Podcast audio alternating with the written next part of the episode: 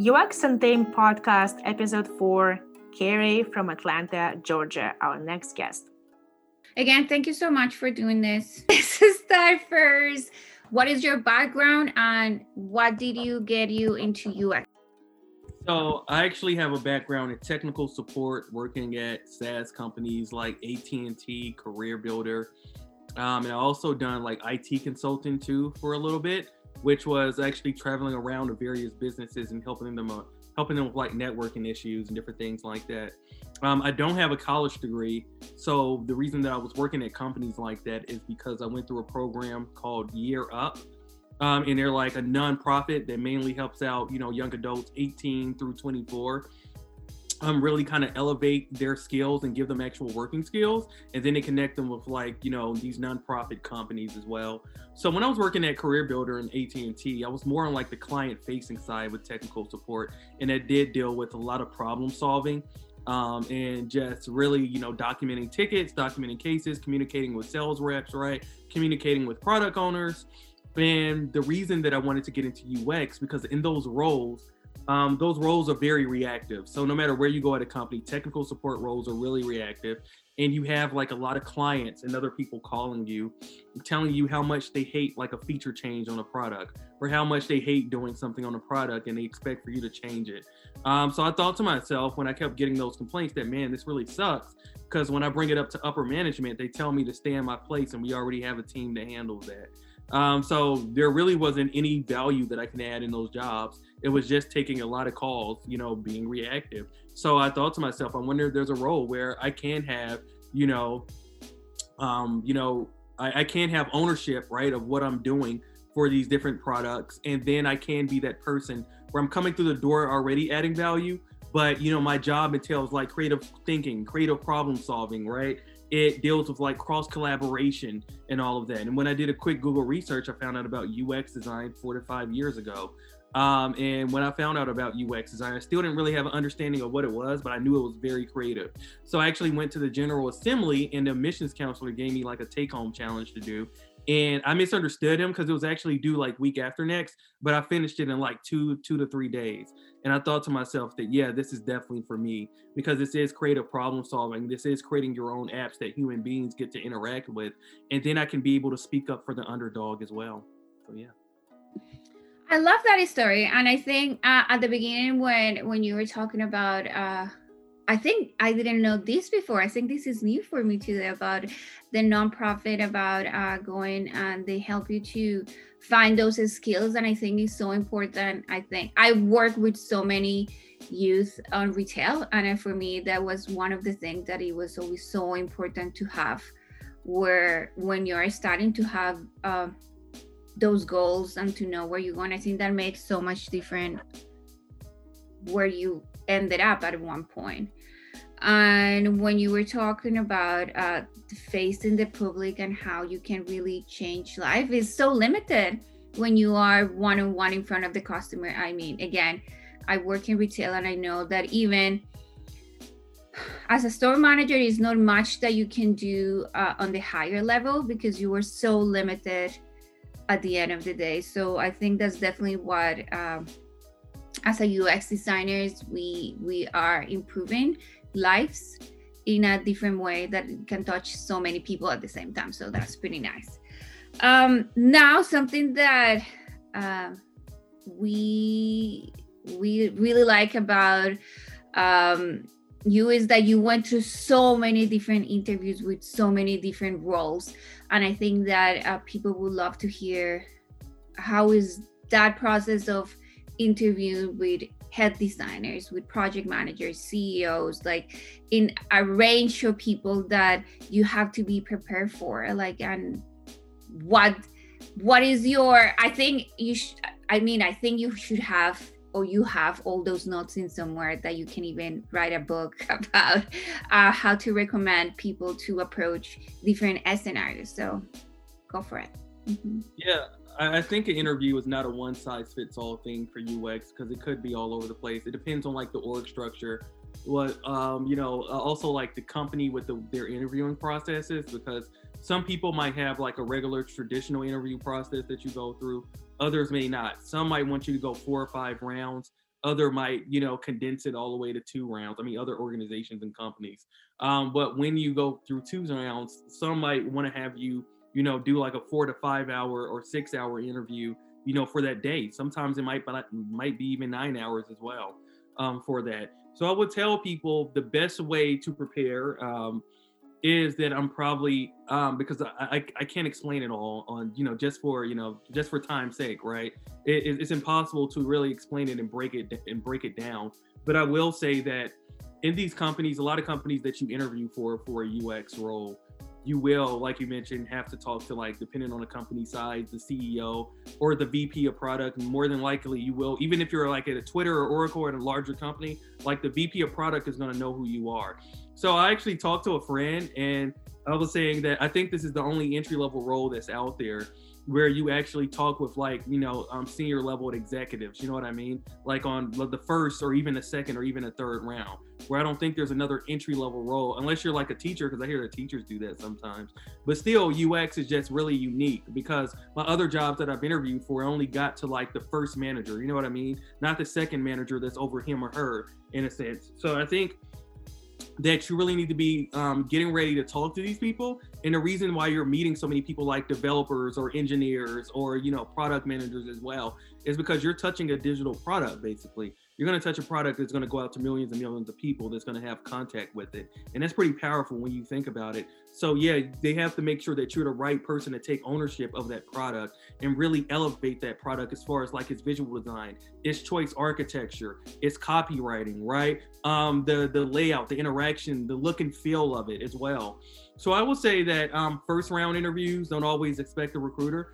Um, and, and, I'll just have these differences, and I'll just start off with the first round but first round is you know uh, it, it's basically getting to know about yourself right? Getting to know about you your background and all that. Mainly recruiters are going to ask you generic questions. If a recruiter like mailchimp for example like jenna chris i know that i was reading you know, on MailChimp, how they hire. Sometimes you might have a recruiter who knows a little bit about design, basically. Like she's in that loop and she's like really cool with the design team. You know what I mean? And like high best hiring practices and all that. Sometimes you might have a recruiter that doesn't know anything about design. So they're asking you, tell me about yourself. Why do you want to work at this company? And all that good stuff, right? And all you would have to do is really make sure you're you're still working while you're applying and make sure you have enough projects to talk about with their recruiter and really make sure you're just researching the living shit out of the company as well excuse my language. Like you're researching the company that way you can stand out from other candidates too and that recruiter can pass you along too and make sure that you're asking them good questions. I will say when it comes to like hiring managers um, as far as like design directors design managers sometimes there might be like a senior designer that um, that talks to you the first thing they'll probably ask you on that on those interviews is getting to know about your background and seeing if you collaborated with like developers engineers if you have experience working with design systems if you have experience making trade-offs with engineers if you you know once again how would you know? Or some if it's like a product design role a lot of them might ask about research questions. So how do you approach research? What are best practices for research? Um, what is your process for doing research as well in a sense, and recruiters might ask you that too. But I think with design directors and managers, they might want to go into that. And then from there, you might have like a take home challenge, right? That you would do. Or sometimes they might take you to the next round where they'll give you like a whiteboarding challenge, maybe. But if you have that take home challenge, it's really going to be assessing your visual design skills and seeing the way that you do think about like the choice architecture and trade off with developers. And, you know, once you go to like the fourth, or even like the fifth round, then that's when you'll have your meetings with the design team, like different designers, once again, depending on the size of the company. And you'll also have me- meetings with like engineers and developers and things like that as well. And then I would say um, from there, you should have, you know, some more design challenges as far as like whiteboarding or even receive some technical challenges from product managers. So once again, all this stuff is not a one size fits all, but that's what you can expect if you're going through a regular company interview and they're not treating you like a junior designer from my experience as well. Sometimes, um, I, and I will need to add this in there, you might have to do a portfolio review. So I know for the first round, I've never had to do a portfolio. Well, yes, I did. Uh, actually, two times I had to do a portfolio review, but it was very rare, you know. So like the third or fourth round, you could expect to do a portfolio review for the hiring manager. Um, um, you know, pretty much. And that's you talking about your case study, presenting your work. So talking about key findings, right? Not making it cookie cutter and talking about your methods and how you we navigated through ambiguity and how you solve these like very challenging problems in your case study. And of course, they'll like grill you with questions and all this good stuff. But yeah, I mean, that's pretty much the gist of a UX interview. There's like some more stuff that's thrown in there, but once again, that's what a person can expect if they, you know, apply through the company, right? And they got a referral or something, or if they got like an interview request through an applicant tracking system as well. I will say, just one last but not least, Julia, I will say that San Francisco, um, even though there are a lot of jobs out there more than any other state like in the country, I will say do not um, do not go for San Francisco unless you're like a really strong visual designer, unless you have like a really strong background in like design or something, because it's like very competitive out there, and there's like uh, it's just it's just too much of like a saturation of talent as well. Um, New York as well, but even though I had more success in New York, I will say still um, same thing applies to New York and every major city. I would say that you would want to approach like the job hunt very strategically as well um, to just make sure you're you know you're standing out effectively whether it's your portfolio whether it's communicating talking to people as well um, there's many different ways right to scan a cat so yeah hopefully that helps um, I think something that um, I, I, was just thinking right now with all these companies and interviews, and and I know that uh, you you had the chance to choose between where to work. What do you think it was your maybe I don't know top five, top three values or thing that you were looking in a job? Um, I think for me, what I was looking over, and this is something that you know, this guy, his name is Mike Osaka. Um, he, he, was actually at Remote Design Week um, for the fireside chat. So if anyone was in Remote Design Week, because I know this is going to be, you know, sent out to the Design X community. But um, Mike Osaka, you know, VP of Design at, or VP of Product Design or VP of Design, I don't know, at Dribbble, Um, he pretty much said that a lot of people end up um, you know optimize a lot of people are so focused on like you know title. There's like a saturation of title and um, you know salary versus like optimizing for skill pretty much.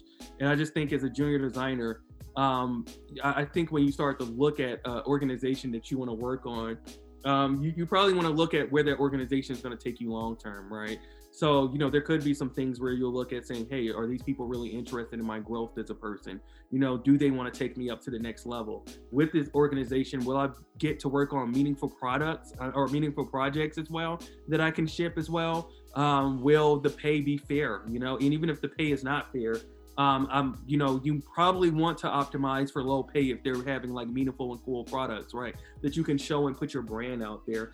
I think another thing is, um, you know, really seeing like the success of their employees too within the organization because that matters a lot. So seeing if a person started like as you know a, a, junior designer and they work they work their way up to like a staff product designer or even like a director, which would be really cool. And that person you can see that they have that skill right and they have that wisdom as far as like understanding the business.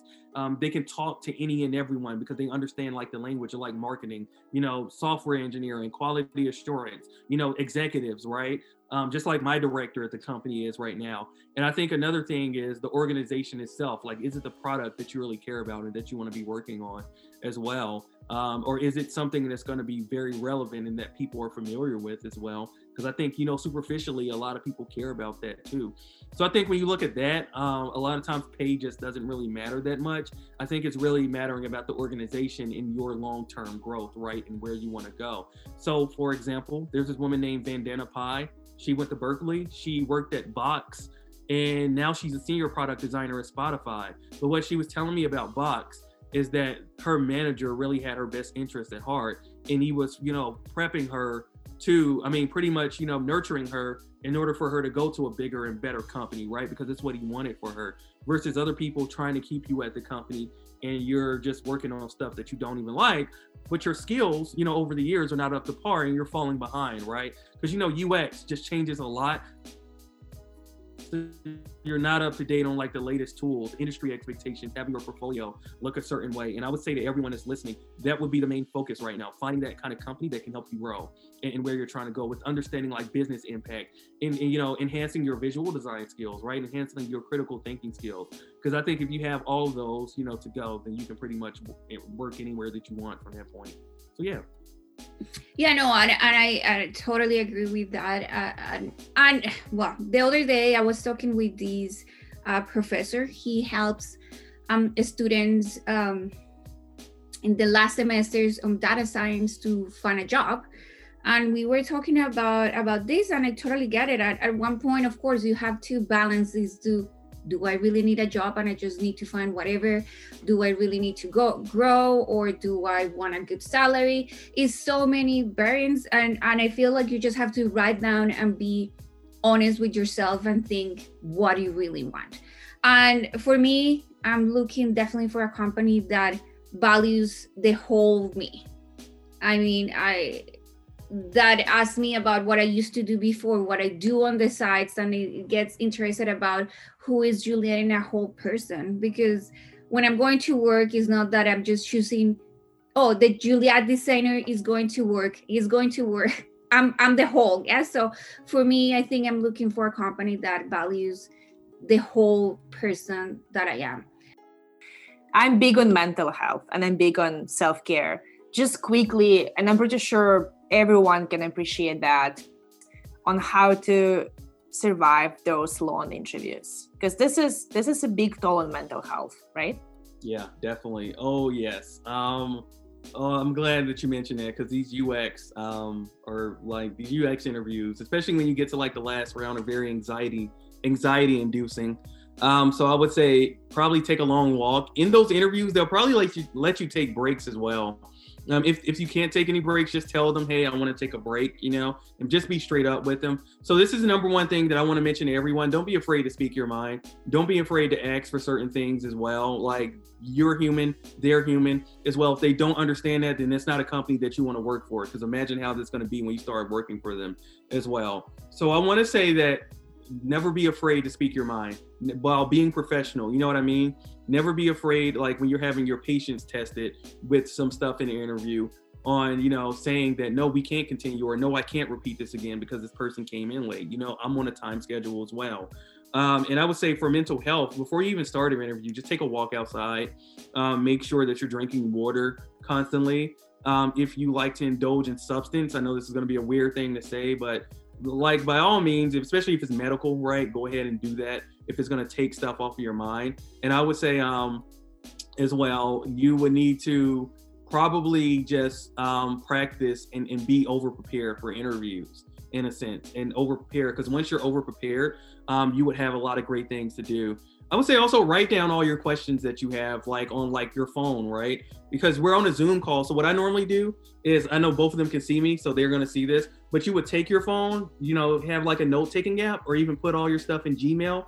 I prefer Gmail in a note-taking app, but I use Gmail and I email it to myself. Then I take the phone while I'm over the Zoom call and I put it right here so it seems like I'm looking at the person while I'm reading notes. Whether it's presenting my work or whether it's asking certain questions or answering certain questions that I might receive as well. And that kind of takes the anxiety off of you because you already know what you're going to say and you're ready for those curveballs. But yeah, just taking long walks, you know, taking time for yourself, relax, whatever is in your comfort zone to do, you should always do. Yeah. Yeah, thank you. I just thought it would be important to address that. I just felt like it. Um, so, in terms of your job search, uh, since you were that great and you scored 18 interviews, uh, tell us more. Uh, how did you do it? Did you network? Did you just happen to find those postings and apply? So I'm gonna say this: networking is kind of overrated, and the reason I say it's overrated because people look at networking as some kind of tool in order to get you a job. But I think that um, I, think that it helped people just like with Juliet, and it can help you um, go a certain way, but it can only take you so far, you know.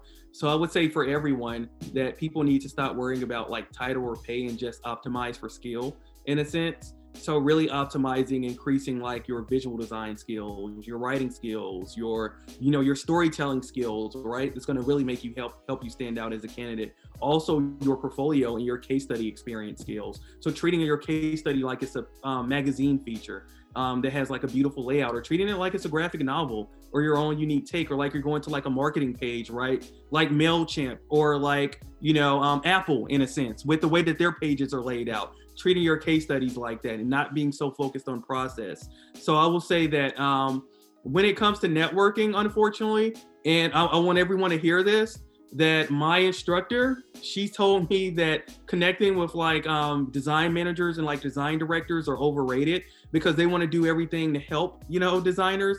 I mean, junior designers, but hire them. And I even spoke to like a senior product designer as well um, the day before yesterday, and he told me this. He said, um, a lot of times right now, which, is unfortunate, is that you have like a lot of people who want to help because they have years and years of experience, right? That's been in the industry for a long time, but they can't really help and they're they're in no position to help because they haven't gone through something like this where it's a pandemic and where it's a junior designer with like a background that's not in, you know, design period and they they don't know how to help them in a sense. They don't know what kind of advice to give them. So when I talk to other designers and ask them questions on how can I become a better critical thinker, and these are from like mid-level and senior designers, and ask them stuff or how can I get better in this area, they would say, I don't know. You just need to get experience.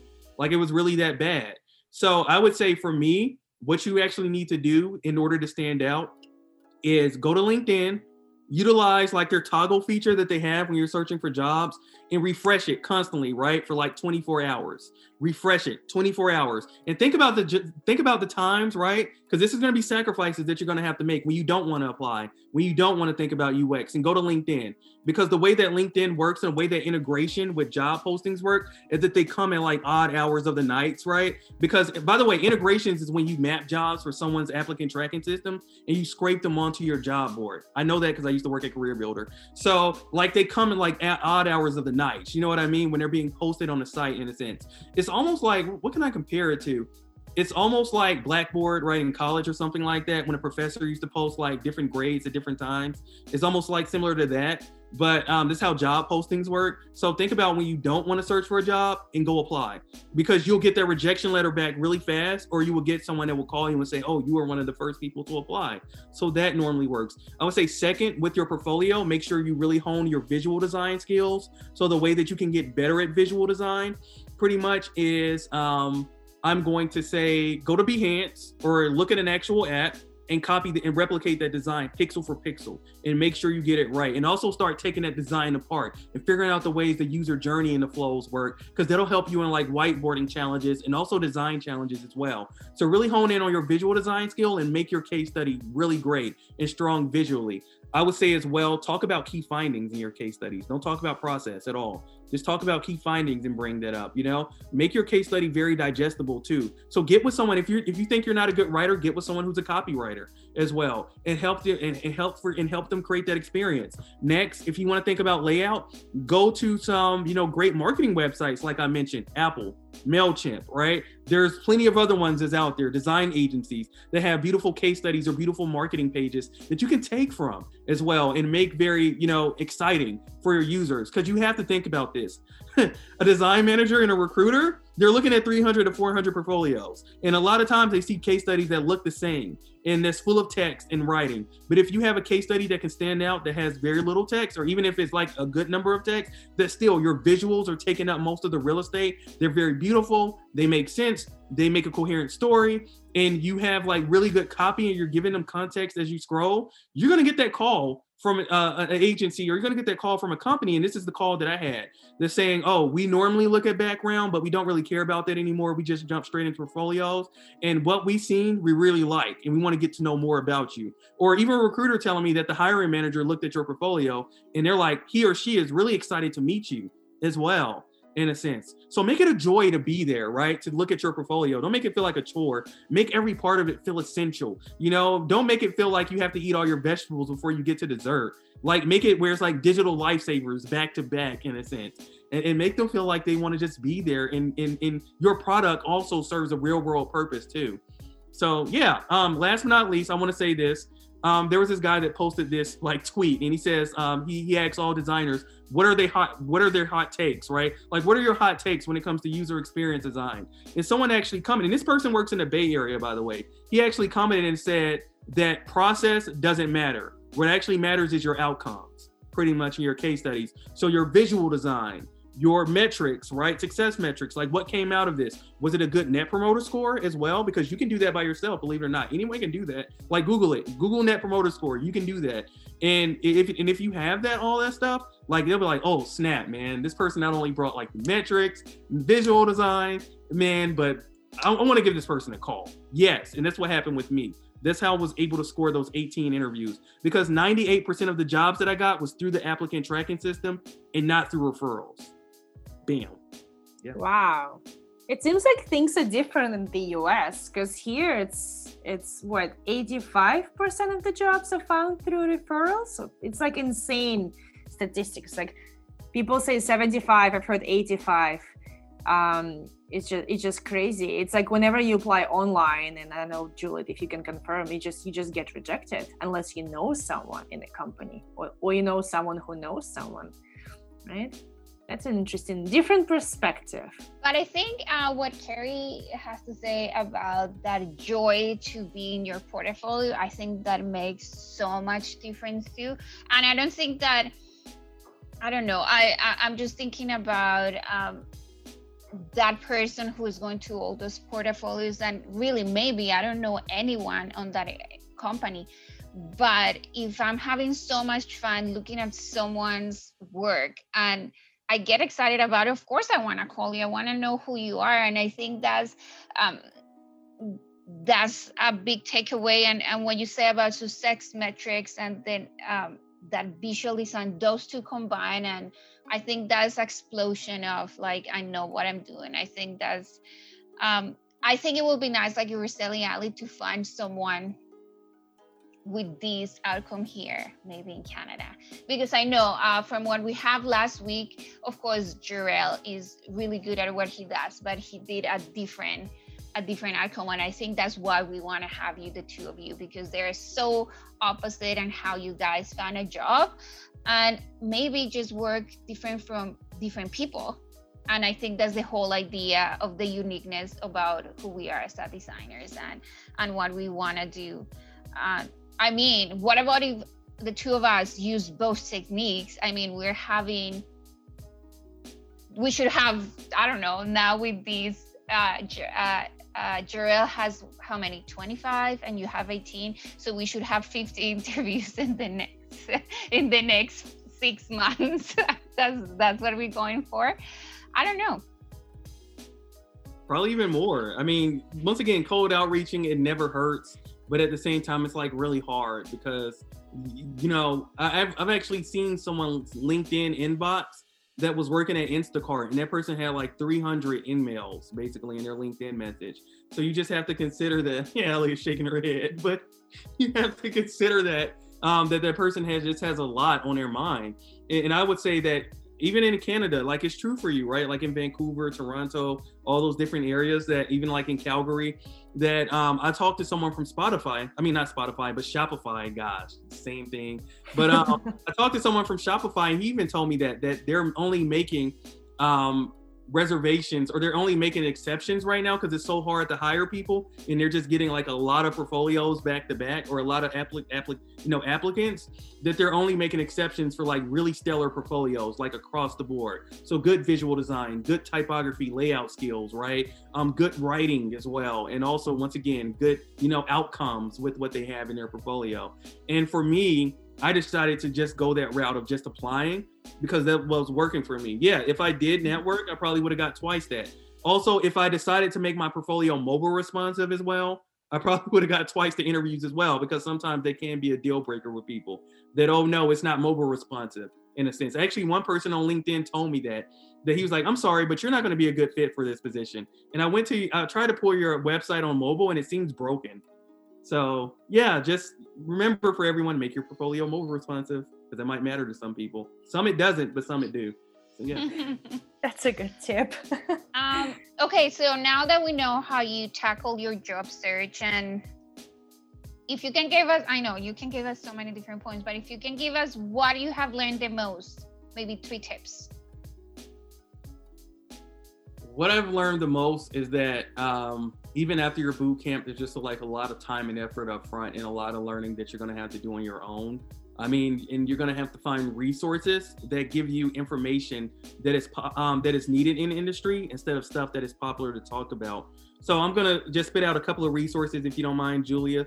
Um, follow AJ and Smart. They're a channel on YouTube. Please follow them. Look at the videos because like the videos that they have that are not popular or when they're talking about things that are needed in the industry. So listen to the Golden Age of UX is Dead um, video that's on AJ and Smart's YouTube channel.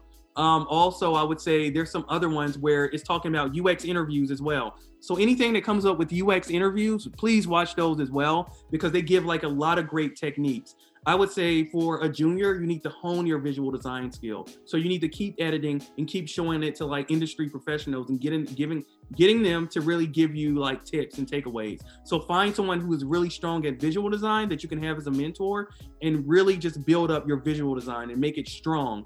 Like really strong to where you know, you're going to beat out like mid level designers who don't focus on that, you know, and even other designers who's way more experienced than you that you're going to beat out. I would say keep editing your portfolio because there's always going to be changes that you're going to have to make to it um, and keep doing that. And then I'm going to say um, you're probably going to have to buy a bunch of books as well to read. So, one that I have is called Cracking the PM Interview right here, which is really great.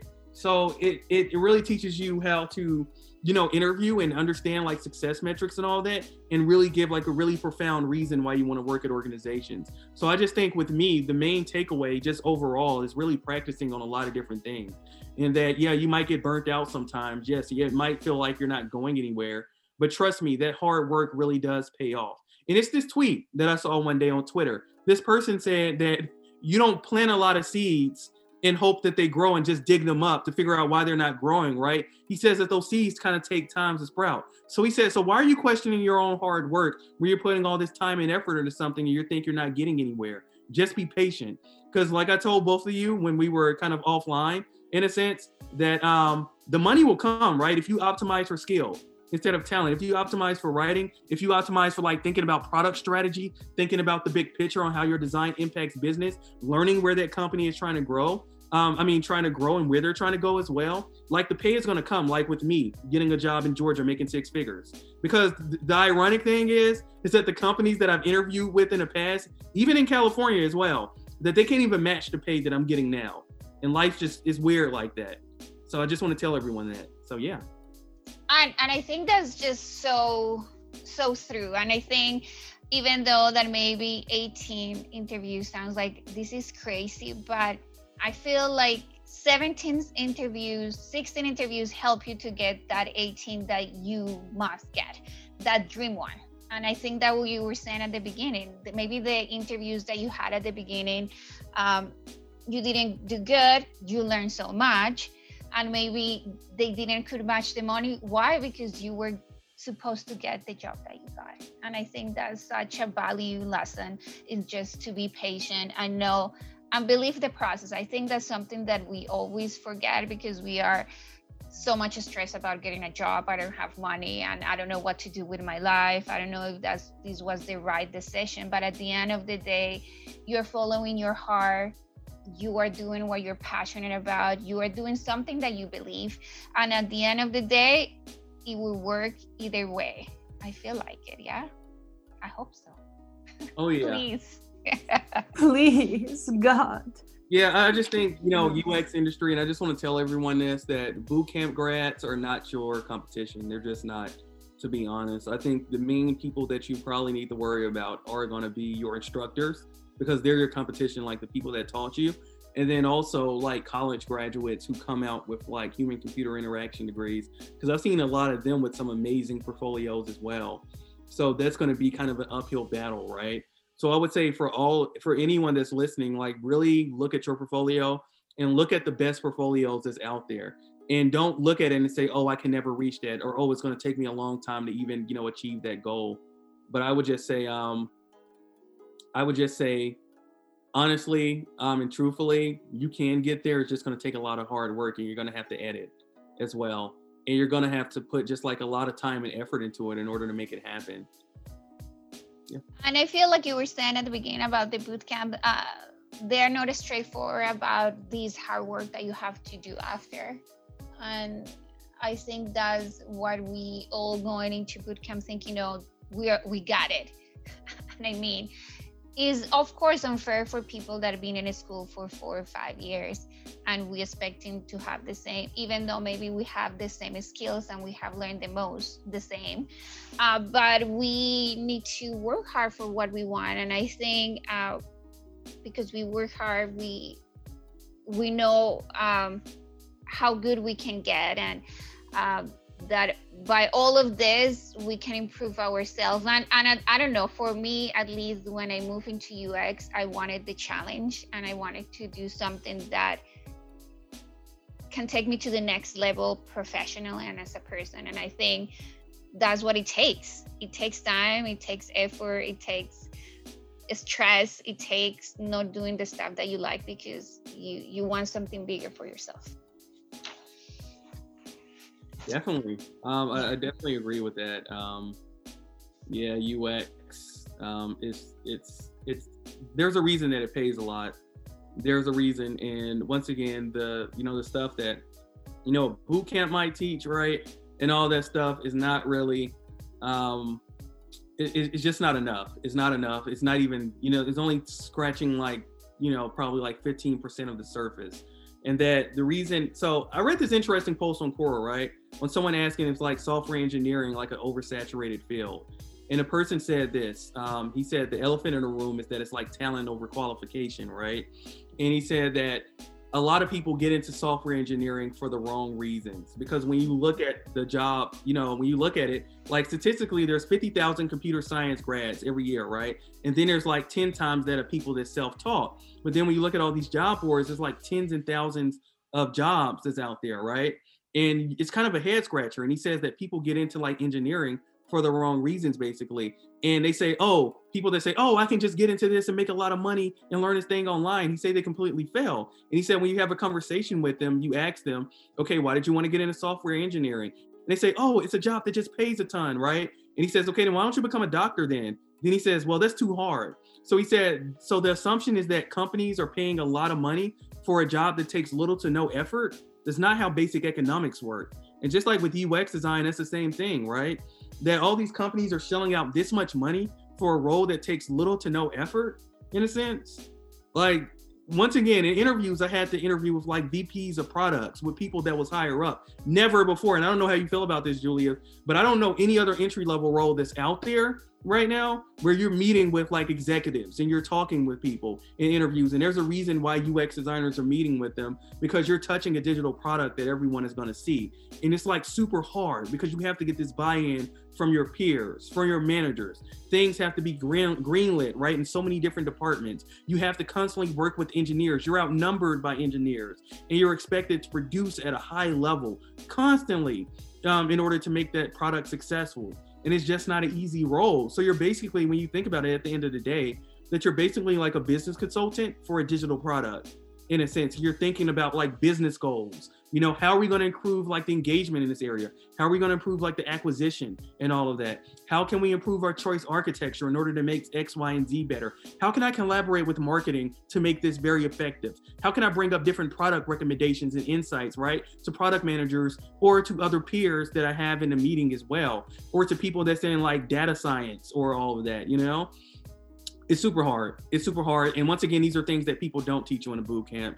And these are you're probably going to get questions for anyone that's listening um, that that you are not familiar with and that you're just uncomfortable with as well because they it's just not taught, especially in college as well. Believe it or not, business school doesn't even teach this. You know, you get a business degree. They don't talk to you about minimal valuable products and like acquisition and all this other kind of stuff. So yeah. I mean, we want the job and we want to more than the job i think we want to be designers and at the end of the day we are taking the step to do it. And yes and i think it's so important. I don't, I don't and i imagine you felt the same. I, I don't know it's scary? And is uh, you don't know what could happen. And and i'm thinking all the time uh, did i do the right decision? And and changing what i had it was a good paid job I knew what I had to do. And I was thinking, I think I was thinking these days about, of course, people were calling me uh, all the time and I was getting like, hey, do you want to work for us? Of course, because I had 10 years of experience. I think I realized, of course, that's why people want me to work for them. And of course, as today as me as a junior designer no one wants to work with me because no one knows me. And that makes sense. So i need to let people know uh, what is to work with juliet and what kind of uh, at the end of the day what kind of uh, i don't know skills or um, projects or work you will get from me because people don't know me. So everything takes time and and i think it's valuable to know and be conscious about that and be thankful about uh, we are learning and we are putting the work on it to get where we want to get. Uh, uh, uh, let's see. I think i think we went pretty much through all the questions. Uh, because yeah what are some non-traditional ways to look for work? Best tip that you can give to someone i don't know i think that best tip that you can give someone who's starting to look for a job i feel like you already you didn't ask me about six and seven. Yeah. I can answer those. Yes. Okay. So, so what is so attractive? Uh, attractive. What did you UX attract you as a career, beside the money? so you know what the most interesting and gratifying thing about UX is, is that um, when you think about it. So here's the thing, right? Um, a lot of people are very visual, and this is why I keep telling folks to get better at visual design.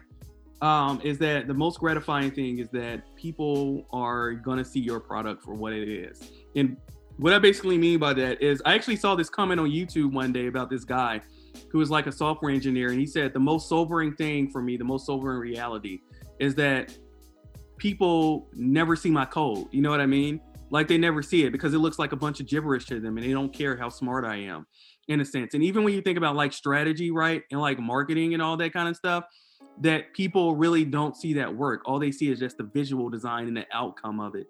So I think even though with me as a product designer, that I'm gonna be, you know, it's gonna be work, right? That's pretty much, how can I say this? Work that is pretty much, you know, um, you know, kind of the culmination of all those things that I just mentioned that people are still going to see my work and say, "Oh man, you created this. You created this like drop down effect, you know, or you created um, this for me in order for me to apply to jobs easier? Like man that's really cool. And it just has that automatically uh, that automatic effect because visually people are seeing what we do.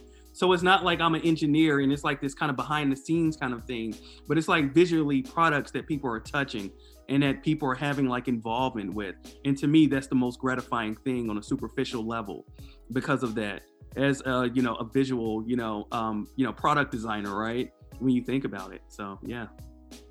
Well, yeah, no, for sure. I think uh, something that I didn't like about my job before my career is that I didn't have an, any input. Like people were not feeling happy or feeling successful or didn't excited about what they were getting from me. And I think that's what I was looking for, like do something that it could be meaningful. And yes, people just of course at the end of the day just they just see the final product and they don't see everything that it went into to get to that point uh, but that's what it gets me excited that i i got to that final point and i made someone happy and i make someone to find a solution and and they just maybe took them two seconds to do it. And i think that even it sounds simple for the user at the end is oh i just did a click and i found the solution. Maybe to get to that point it was so much thought about it. So i think that's what it gets me excited too for sure. And our last one uh, what do you like and don't like about being a ux designer um, what I like is that it's a role that's going to continue to be challenging. It's a role that's going to continue to be ever changing. Some people will look at that as like a bad thing, but I think if you're a person, because I've seen, and I'm pretty sure you've seen that too, Julia, if like you have friends that saying that they hate, I mean, not hate, but they, they get bored with what they do all the time because it's like mm-hmm. they just class dealing with something. With UX, it's never, it's, it's not like that because you have tools that are constantly changing, right? Like industry expectations and demands that are constantly changing as well. And I think that, um, I think I just love the fact that it's ever constantly changing and that UX is not this monolithic thing. It's almost like dictionary, right? And like, you know, the, the human vernacular. I mean, well, like the English language vernacular and like, you know, what a grammarian, how they pursue the, how they, you know, really take the English language, right? How the English language is like this kind of stream of ever flowing, changing currents and words. And it's like with UX design, it's like this ever changing currents of like psychology, right? Of like architecture, of you know science when you think about it, mm-hmm. of different methods that's being brought into it. And it's just a beautiful thing because when the, some of the best case studies that I've seen um, to be honest, is the fact that this product designer that wrote that case study, they were using like these unconventional methods, right, in order to solve mm-hmm. their problem. So, like Simon Pan with the Amazon one, he actually read this book um, that actually, well, Amazon Music, I apologize, but Amazon Music, he read this book to really help him solve this problem and give him some creative ideas. Or even like this other person that I seen, um, and this is something that I just kind of made up, by the way, but there's like this video game like buzzword called vertical slice. And what it is is like this kind of testing demo, right? Where you take this person, you put them in one kind of like, I guess, one different like level design, and you can test out all the features that are included in that game. It contains all the features, right? So what if you did that with UX design, that you were having a hard time testing it with users? Because every time you tested, it was like split, you know what I mean? Like 50 50. So what if you use the vertical slice method where you just had all the features that the app can contain on one screen so they can test it out and see how they felt about it? You know? So like this creative solving, this, this mm-hmm. very creative problem solving, and the fact that it's ever changing. So one thing that I really dislike about UX um, in, in just general is that um, it's just like this misalignment between UX education and and um and just and this is like a high level thing and then I'll get into what I personally dislike about being on a job, right? But it's like this just misalignment between UX education and you know also what industry expectations are and that a lot of people are not talking about it and that the people are that are talking about it they're not getting enough you know traffic right they're not getting enough buzz online unfortunately um, i will say that I, you know, really just, and this is something that I have to learn as well. But you might have people who don't understand the value of design when you're working with them, mm-hmm. and have some people that might think that your job is easy when it's not, because you took a lot of thought to, you know, think about the choice architecture, or to think about like the placement of where this certain visual element was, right, on a screen. Or you might deal with, you know, a developer that might throw your design completely to the wayside because they didn't like it, and they said that they couldn't build it in a sense and they don't really care about the thought process they went into it. They're thinking, okay, can I build it? And then you might have that stakeholder who's thinking, okay, can this make me a lot of money? And you know, screw the user, I don't care about that. And you know, I've had to learn over time to really adapt and kind of speak the same language as all those folks. Or even in marketing, they might have a different idea on what you're trying to go for when you're working with them because you can clash because they're speaking totally different language and they mm-hmm. have totally different goals, you know, and it's like really hard. Once again, everyone who's listening to this, check out the Golden Age of UX is Dead by AJ and Smart. Please check it out. Um, but it's like really super hard, and it's like you have to collaborate with these people that might not understand the full value of UX and, and, and the purpose of it, and might not even under you know respect the craft of it. But you have to work around that. And with this role, it just takes a lot of interpersonal skills so it's like really hard. It's really hard because the technical part, you know, that part can you can learn that over time and it can be taught. But learning how to talk with people, learning how to talk mm-hmm. to people, learning how to show your progress and what to talk about in various different meetings, you know, it, it can be kind of tricky. Like even when you're sitting in a meetings with a bunch of stakeholders and a bunch of people, there's going to be all this crosstalk about the bigger picture and strategy, and you don't want to bring up wireframing and architecture. You know what I mean? That's why you want to have high level key findings, just like a portfolio review when you're presenting for people because it's going to be people other than UX designers in there, right? So yeah, that's that's pretty much it. Thank you for having me on. I really appreciate. Oh no, thank you. And and I think definitely we need to do another one, maybe after you finish, or no, after you finish, after you are a little more into your job, and you can tell us a little bit how you feel and how was the dynamic with the team. I think that was will be so important uh, to share with everybody. And as Kerry said, we will have the links. He loves to share links and resources. So for sure, we will have those for you to uh, look at it. And for sure, if Kerry, you're okay, we will share your link into. Um, and then, yeah, we can do that. And I think that's it. That's it for us for today. You as well, Julia. What did you think? That was so much fun. I love him so much. He's so passionate about helping people and about UX. I know you guys didn't see him because we recorded via Zoom, but I could see by the way he talked and how he talked. Hopefully, you guys will will be able to hear it through his voice too, like his passion and his kindness. I mean, it's not was just about UX design in general, but like you were saying, passionate about helping others and that's how i met him. He just again you already heard this but he messaged me saying hey your portfolio is pretty cool let's talk about it and then he's been such a helpful person towards my whole ux design experience. So i just wanted uh, to invite him over to meet you well meet you ali and meet you guys. So uh, we can hear his passion about his whole life. Yeah for sure so why don't we share maybe one, two kind of um, ideas that we got from what he was sharing?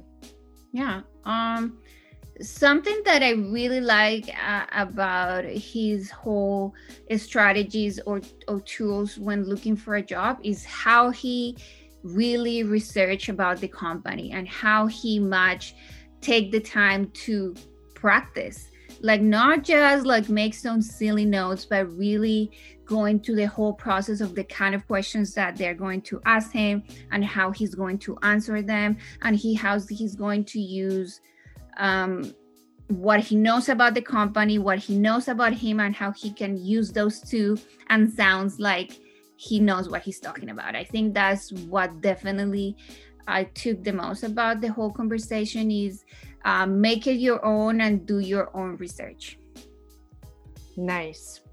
Yeah. Uh, what I liked about um, his uh, strategies is how he was very resilient and mm-hmm. the whole like mental health um, kind of blurb that we um, were talking about. Uh, again, as I was saying before, I'm big on all that stuff. So those extremely long interviews it's going to exhaust you. And uh, i personally haven't done them but i know people who were going through that. And it's it's amazing how just like simple things like going for a walk can help you. Um, and again guys if you need any advice uh, if you need someone to look at your portfolio or just uh, cheer you up on your UX journey, feel free to message Kerry. He is such a kind soul. Mm-hmm. Um, mm-hmm. And just sometimes all we need is just that support. Mm-hmm. Even even us messages us. We would love to help you, even though that again maybe we don't have that much experience, but we are here to help and give you support in your journey as a UX designer or in your new career. I think these um, these uh, skills that you're learning here, you can use them on any kind of job that you're looking for. It's not just for UX designers, it's for any career. So, um, yeah, messages. Let us know who you are.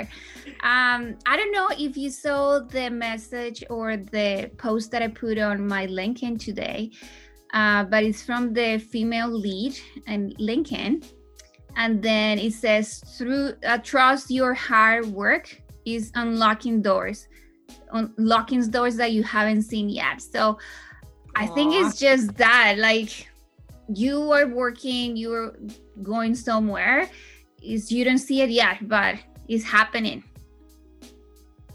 That's lovely. Um yeah sometimes and we had a talk about it in you know in person uh, at the coffee shop once uh, remember how you were saying you're planting the seeds you don't mm-hmm. you don't see the fruits of your hard work yet but you are planting the seeds and it's so true it's so key and it's hard because i was thinking about it myself today i was like i don't sometimes see the physical you know uh, evidence of my hard work mm-hmm. but i have to believe that you know it's happening in the background and i'll see it very soon so mm-hmm. believe in yourself guys Yes, we do. We do believe in yourself, and I think it, it makes a lot of difference surround of uh, surround yourself with people that believe in you because sometimes you're going to doubt yourself, but that person who cares about you and have seen all your hard work is going to say, "You got it. No worry. Um, let's just sit down, relax for a little bit, and keep going." I think there is not another option to get to your dreams than keep going Mm-hmm. Yeah. And if you have no one, sometimes it happens. Maybe you just came to Vancouver and I was in that, you know, in those shoes myself. I came eight and a half years ago and I didn't know anyone. So if you uh, don't know anyone, if you have no friends, message us. We'll be your friend. yes. we love to meet people. We love to connect. So yes, please message us. And what is next? What is coming for our next episode? We will be talking about uh, the skills that you need, like maybe soft skills mixed with hard skills that you need to be a UX designer. And we are going to break it up in different episodes. So uh, we can meet more people and get inspired with more amazing designers. We really want to start bringing female guests as well to kind of spice it up, I would say. more than us. No one can spice it up more than us. Whoa. whoa.